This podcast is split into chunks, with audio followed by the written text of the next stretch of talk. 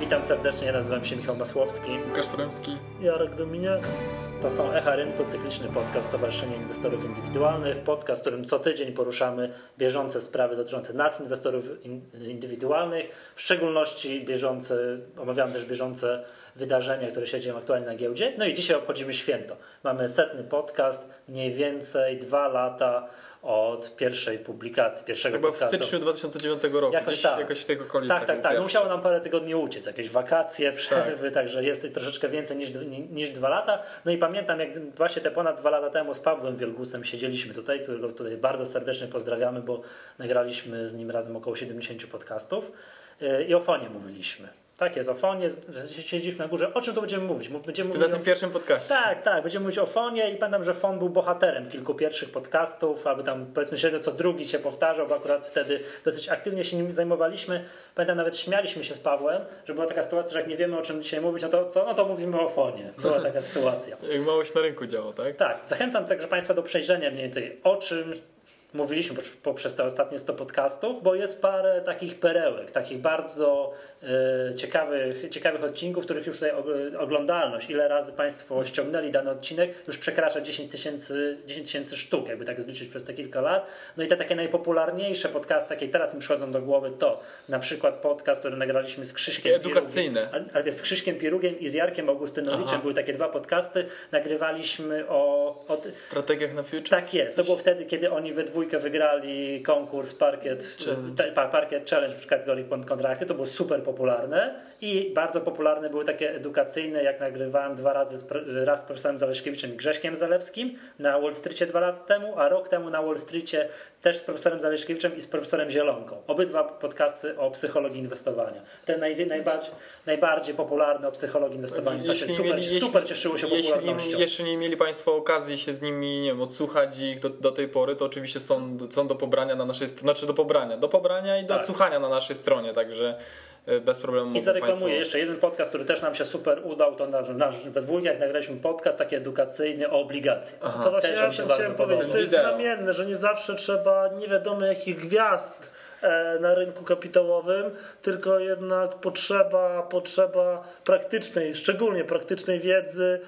powoduje to, że to zainteresowanie jest bardzo duże, z czego się bardzo cieszymy, bo to oprócz dzielenia się z Państwem tym, co się dzieje, komentowaniem na bieżąco sytuacji, wydaje mi się, że najwięcej jakby tych pozytywnych takich wyrazów sympatii jest właśnie za to, że podcast ułatwia wielu inwestorom to łatwiejsze poruszanie się, rozumienie pewnych prawideł, pewnych zjawisk na rynku kapitałowym. Tak. Proszę Państwa, z okazji 100. podcastu będziemy mieli dla Państwa konkurs. Będziemy Państwa prosili o wyrażenie swojej opinii o podcaście i nagrody w tym konkursie, tak to nazwijmy, są dosyć atrakcyjne. Chcielibyśmy Państwu w podziękowaniu za te kilka lat słuchania nas rozlosować 3 miejsca na konferencji Wall Street oraz 10 książek o tematyce giełdowej. Bardzo Państwa prosimy o maile na adres podcast@sci.org.pl. I co tam dokładnie mają osoby przysłać?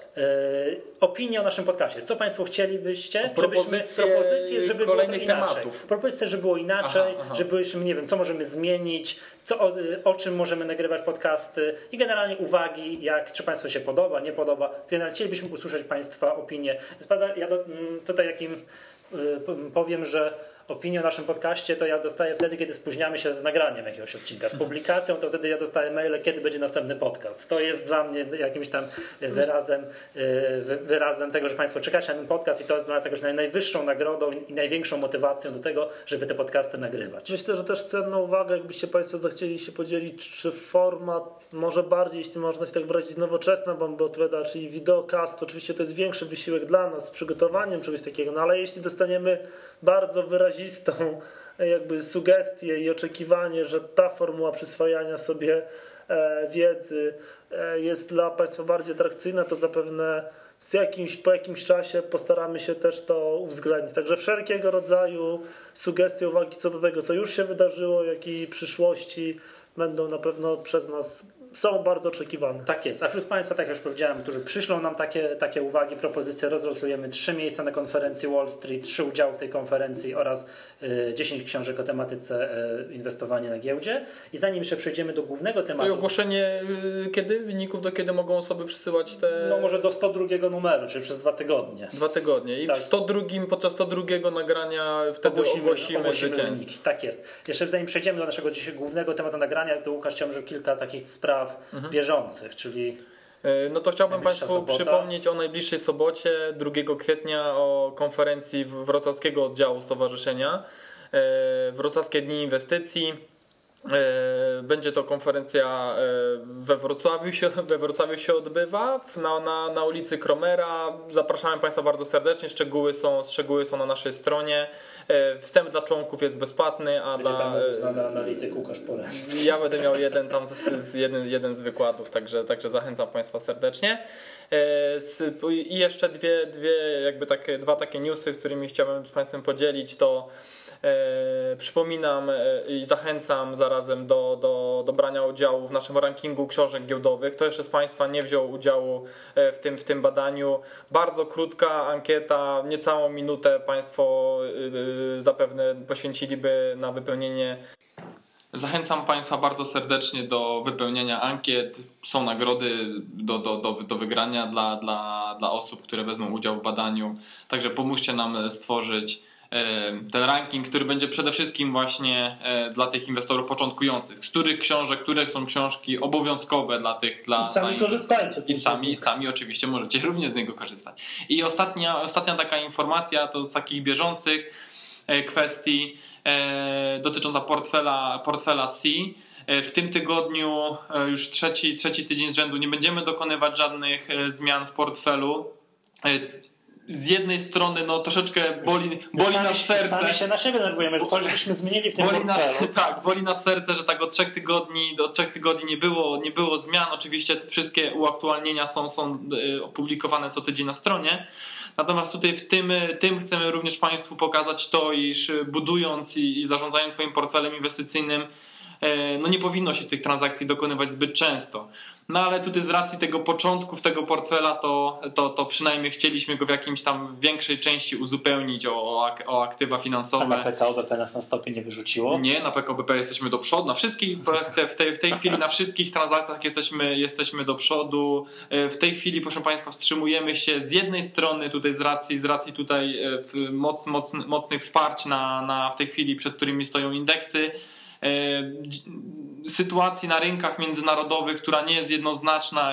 Ja proponuję pozostawić czytelnikom właśnie zapoznanie się z portfelem, bo zaraz całą tajemnicę i całe treści, które tam przygotowaliśmy, powiem o podcaście. Nie, to chciałem właśnie powiedzieć, że z jednej strony właśnie nie chcemy podejmować tych decyzji, a z drugiej strony czekamy i zachęcamy Państwa bardzo do przesyłania swoich propozycji z krótkim uzasadnieniem papierów wartościowych, które Państwa zdaniem powinny trafić do takiego portfela i pozwolą nam uzyskać jak najwyższą stopę zwrotu. Także czekamy na Państwa propozycje na forum stowarzyszenia w dziale Portfel C i na zgłoszenia pod adres mailowy portfel@sio.pl. Dobrze, proszę Państwa, no i teraz ja tutaj nieprzypadkowo zapytałem o to PKO BP. No wiadomo, mamy je w portfelu, ale jakby to PKO BP jest takim tutaj czynnikiem, który prowadzi nas do głównego tematu naszej dzisiejszej dyskusji, a mianowicie dalsza prywatyzacja PKO BP. No i to o tym właśnie dzisiaj będziemy rozmawiali. Dzisiaj, no nie wiem, kto z Państwa oglądał, widzieliśmy to na antenie TVN CNBC, była konferencja prasowa pana ministra Grada, który zapowiedział dalszą prywatyzację PKO BP, zejście poniżej 50%, a dojść aż być może do 25%. I co bardzo ważne, co zwróciło naszą uwagę, to było to, że pan minister wielokrotnie podkreślał w swojej wypowiedzi, że będzie bardzo duża, ważna rola inwestorów indywidualnych podczas tej prywatyzacji. No i o tym właśnie, dlatego właśnie Jarek, Cię poprosiliśmy dzisiaj, bo wiemy, że szykuje się coś takiego, to co ministerstwo już szykuje, za sekundkę będzie to ruszała, akcja, która nazywa się Akcjonariat Obywatelski, której początkiem były 3 duże prywatyzacje z zeszłego roku, no i wiemy, że mamy tak zwane drugie wielkie otwarcie. Jarek, powiedz, na czym będzie polegało, jaka jest w ogóle idea, która przyświeca ministerstwu i jakie działania będą teraz towarzyszyły tej akcji w już najbliższym czasie. Ja tylko jeszcze uściślę, że oprócz wyeksponowania znaczenia roli, takiej roli inwestorów indywidualnych w tym procesie prywatyzacyjnym, również i nam się pozytywne jakieś stwierdzenie udało otrzymać, bo te działania, z czego bardzo się cieszymy, będą realizowane teraz z naszą organizacją wspólnie, więc to, co do tej pory było, można byłoby uznać za jakieś niedopatrzenie, chyba wynikające z tego, że było to robione przez inicjatywy samego ministerstwa, nawet jeśli były to dobre intencje, to nie uwzględniało tych wszystkich potrzeb, nie eliminowało mankamentów, na które my zwracamy jako inwestorzy indywidualni. Ale systematyzując ten temat, sprawa wygląda tak, że chyba wszyscy z Państwa, przynajmniej te osoby, które miały okazję uczestniczyć w ofertach Skarbu Państwa, tych trzech, powiedzmy, dużych ofertach w ubiegłym roku, napotkały się na ten termin, akcjonariat obywatelski. On na pewno kilka kwestii bardzo pozytywnych przyniósł. Po pierwsze, zasadnicza rzecz, rzucił światło na tą specyfikę naszego rynku, na fakt, że nasza giełda to cały czas giełda będąca liderem, jeśli chodzi o udział tych inwestorów indywidualnych, i tak na dobrą sprawę sprawienie tego, aby ta grupa uczestników była zauważona, była wspierana, bo to jest ewidentne, no bardzo cenione aktywo na każdej giełdzie, żeby tą płynność, którą kreuje właśnie inwestor indywidualny, dbać o nią i zabiegać, to wszyscy robią. I tutaj ministerstwo dwa bezsprzeczne kroki w tamtym roku zrobiło, czyli zmieniło tą, wydawać by się mogło, patologiczną strukturę oferty, która obowiązywała, która kreowała te lewary, gdzie to, co nieraz podkreśliliśmy... Przykładem tej patologii ostatnio prywatyzacja, już będzie 1,5 roku temu, PGE.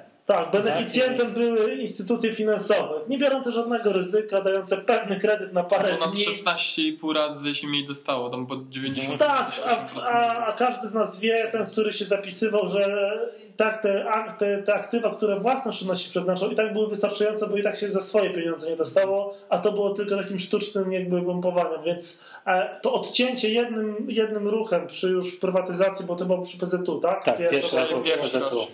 To na pewno bardzo, bardzo istotny ruch, bo możemy tak sobie uprościć, to jest duże uproszczenie, ale możemy sobie powiedzieć, że te pieniądze, które trafiały wtedy do instytucji, teraz mogły wejść dla tych inwestorów, tak? No bo nie musieli ponieść tego kosztu, który musieli zapłacić. Zostały w kieszeni inwestorów, bo dostali za tyle samo, a zaoszczędzili na prowizjach, kredytach. Tak?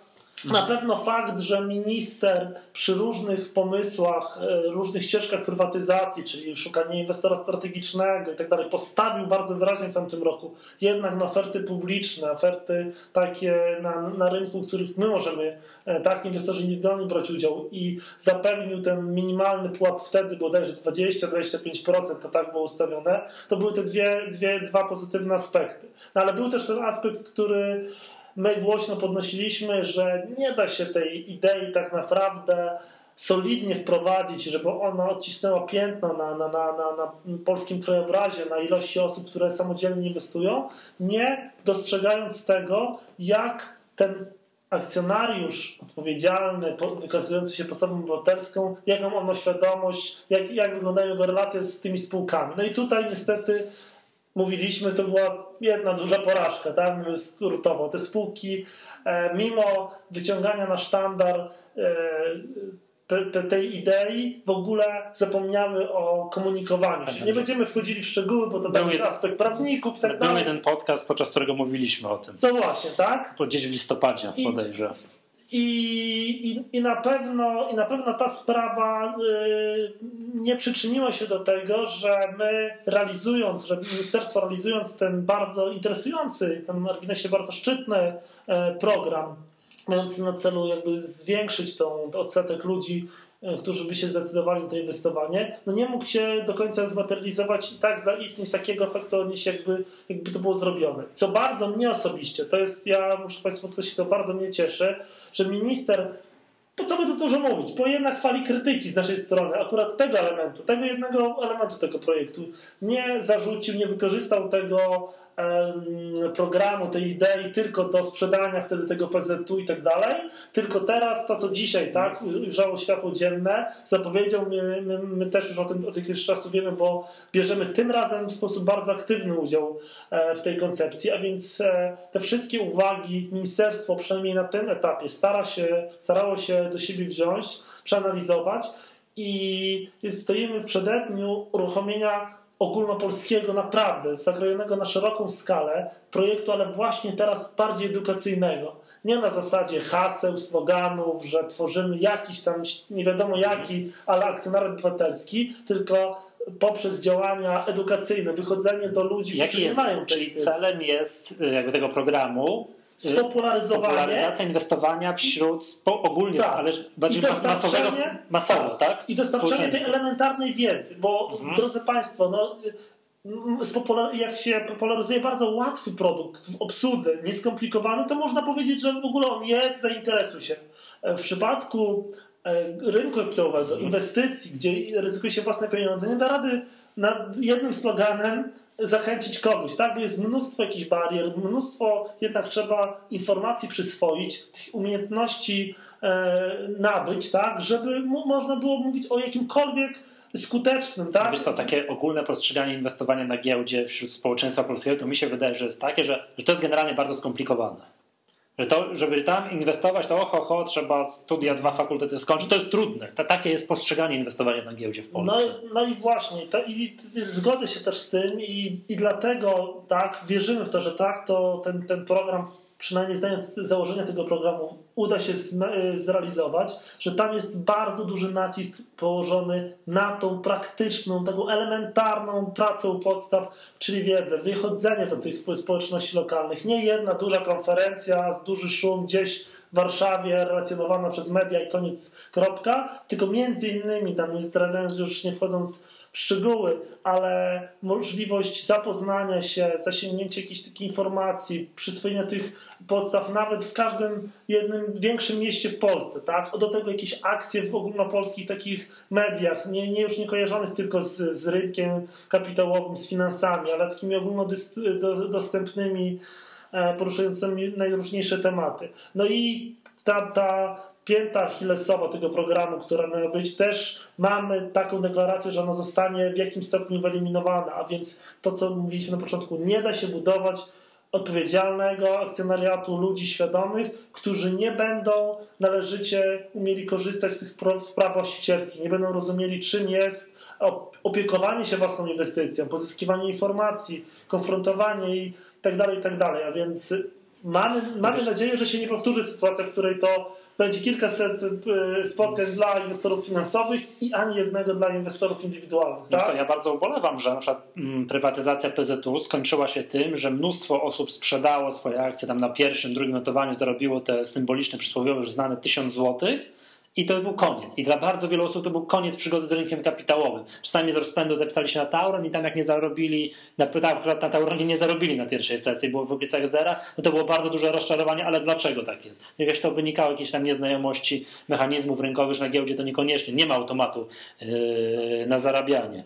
Wierzę, że te założenia spowodują, jeśli te założenia zostaną zrealizowane, bo to zawsze efekt końcowy się liczy, a nie tylko zamierzenia, to o ile koncepcja pierwszej, nazwijmy sobie to edycji, pierwszej odsłony programu tej kampanii akcjonariatu obywatelskiego właśnie na co zwrócić uwagę miała przynieść efekt, żeby ci ludzie w ogóle kupili, to dziś oni mają kupić świadomie i jeszcze rozważyć, czy to jest dobry czas do sprzedania, żeby może to warto podtrzymać. Tak, żeby mieli świadomość, że może i trzeba sprzedać na tej pierwszej sesji, ale żeby to nie był pewien automatyzm, żeby to nie było robione nieświadomie. Więc ja chcę jeszcze raz podkreślić, chcę wierzyć, że o ile wtedy rzuciliśmy takie światło, że w ogóle jest kup, bądź częścią tej wielkiej akcji, to teraz rób to świadomie, edukuj się, wchodź powoli w ten temat po to, żebyś jak już opadnie z giełd i skończą się wielkie prywatyzacje, żeby każdy z tych Polaków powiedział sobie tak, no okej, mam na tyle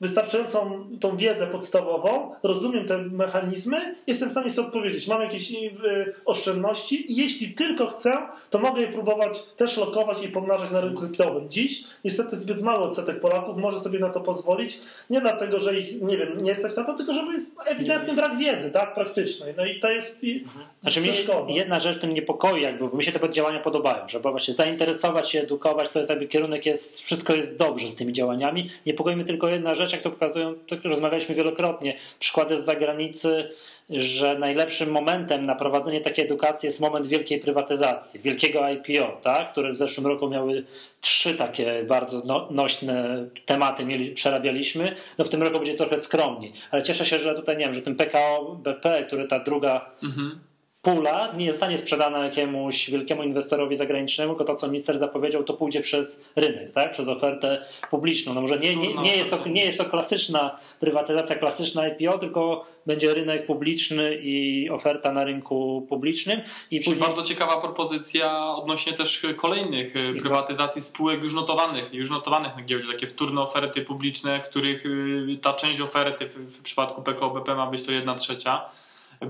Będzie skierowana do inwestorów indywidualnych, także bardzo ciekawy pomysł. Bardzo ma być następnie PZU prywatyzowany, może też takie rozwiązanie zostanie wybrane. Odnosząc się do tego, co powiedziałeś, oczywiście w osobach, które są trochę więcej na rynku, tam za takie się nieskromnie uważamy i mając jeszcze wyobrażenie i taką wiedzę, jak to się realizowało w Europie, bo my nie jesteśmy, trzeba sobie powiedzieć, my nie jesteśmy jedynym krajem, który się z tym boryka. Oczywiście te gospodarki zachodnie ten problem odpowiednio wcześniej, wiele lat temu, tak, podejmowały, ale i prywatyzowano w Anglii za czasów Margaret Thatcher i Francuzi kilkadziesiąt lat temu i to, co powiedziałeś, no, ten nośnik najlepszy był, kiedy to były duże prywatyzacje dużych firm, które w świadomości społeczeństw były zakorzeniane i już jakieś budziły zaufanie. Ale myślę, że tak, nie ma co płakać nad rozlanym mlekiem. Dobrze, że dziś, tak, że w 2010 roku ktoś na to wpadł, ktoś w ogóle zwrócił uwagę, że to jest warte tego, żeby się tym zająć, że dziś mija rok, a my przystępujemy do jakiejś kontynuacji, która ma być z tego, co nam wiadomo, z jeszcze większym rozmachem zrobiona i wyeliminowane właśnie te mankamenty tej pierwszej próby popularyzowania inwestycji giełdowych. Wydaje mi się, że polskie społeczeństwo nie raz, nie dwa udowodniło, chociażby przez ten wspomniany już podczas tego podcastu bardzo duży udział w obrotach tych inwestorów indywidualnych, tak? My mamy do czynienia z ludźmi, którzy co do zasady no nie mają tej ciągłości gospodarki wolnorynkowej. Oni nie mogli wzrastać, że giełda była od zawsze i jak to ja często mówię, że to dziadek na kolanie wnuczka już przygotowywał do tego, że synku, ty tam jak dorośniesz, to dostaniesz ode mnie akcje, które dla ciebie kupiłem, już mu tłumaczysz. Że tak? Ktoś ma dzisiaj 50 lat, to on nie żyje z rynkiem kapitałowym od zera, tylko nasz kolega, który tu siedzi i my mieliśmy okazję już coś na studiach. Jak się zdecydowaliśmy na studia na nie wiem, ekonomiczne, kierunku ekonomicznym, poznać, tak? Ktoś nam mógł to ułatwić. Natomiast bardzo duży odsetek społeczeństwa, no dla nich to jest nowość, tak? Bo już jednak reaktywacja rynku kapitału w takiej formule, jak go dzisiaj znamy, no to była wyrwa bardzo duża, więc tamto pokolenie już, mówiąc tak brutalnie, wymarło, tak? I teraz w Polsce jest zdecydowana większość osób, które no nie miały okazji, jeśli się nie wykazało samej determinacji, że się, nie wiem, zaczynało szukać książki, chodzić po konferencjach, które trzeba sobie powiedzieć też nie są w każdym jednym mieście, organizuje się co miesiąc jakąś otwartą konferencję, gdzie ktoś ci zafunduje podstawową edukację odnośnie rynku kapitałowego, tak? A więc te działania są bezsprzecznie potrzebne. Tak samo podpisuje się, że mieliśmy je robić wtedy, kiedy prywatyzowano telekomunikację, KGHM, tak? Dziś, bo to jest bardzo ważna statystyka, dziś w Anglii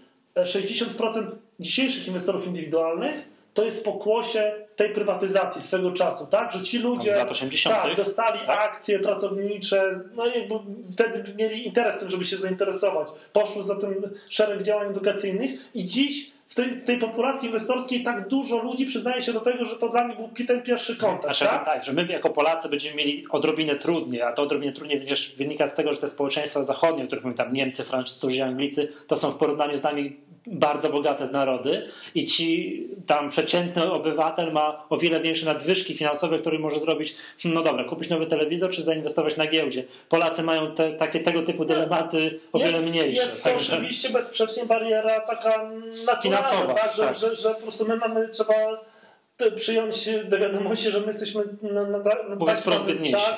jako społeczeństwo globalnie biedniejsi, ale myślę, że nadrabiamy tam taką skłonnością do ryzyka, chęcią jakby, nie wiem, do robienia się, tą przedsiębiorczością. I może faktycznie średni portfel Kowalskiego czy pana Smitha nie da się porównać wartościowo, ale tym, że nie wiem, rzutki student zainwestuje swoje pierwsze, nie wiem, zarobione na wakacjach pieniądze, a nie kupi za to sobie kolejnych, nie wiem, paru gadżetów, to śmiem twierdzić, że w Polsce jest taki bardzo duży potencjał, tak? Ludzie. Nie no, stąd ta eksplozja w latach 90., jak giełda w Polsce była zakładana, tak? To jest przecież zainteresowanie inwestorów indywidualnych wtedy było na szokującym poziomie, to na skalę światową. Dobrze, panowie, bardzo wam dziękuję za rozmowę. To chciałbym przypomnieć jeszcze raz państwu, że tutaj z okazji tego 100. odcinka bardzo czekamy na państwa maile. Przypomnę tutaj adres podcast@sc.pl z propozycjami, w jakim kierunku chcielibyście państwo, żeby nasz podcast ewoluował, co chcielibyście usłyszeć w kolejnych odcinkach, a my w zamian za to zasypiemy państwa gradem nagród. Także no cóż, to do zobaczenia w 101, 102, 200 odcinku podcastu Echa Rynku. Ja nazywam się Michał Masłowski. Łukasz Porembski. Jarek Dominiak. Do usłyszenia za tydzień.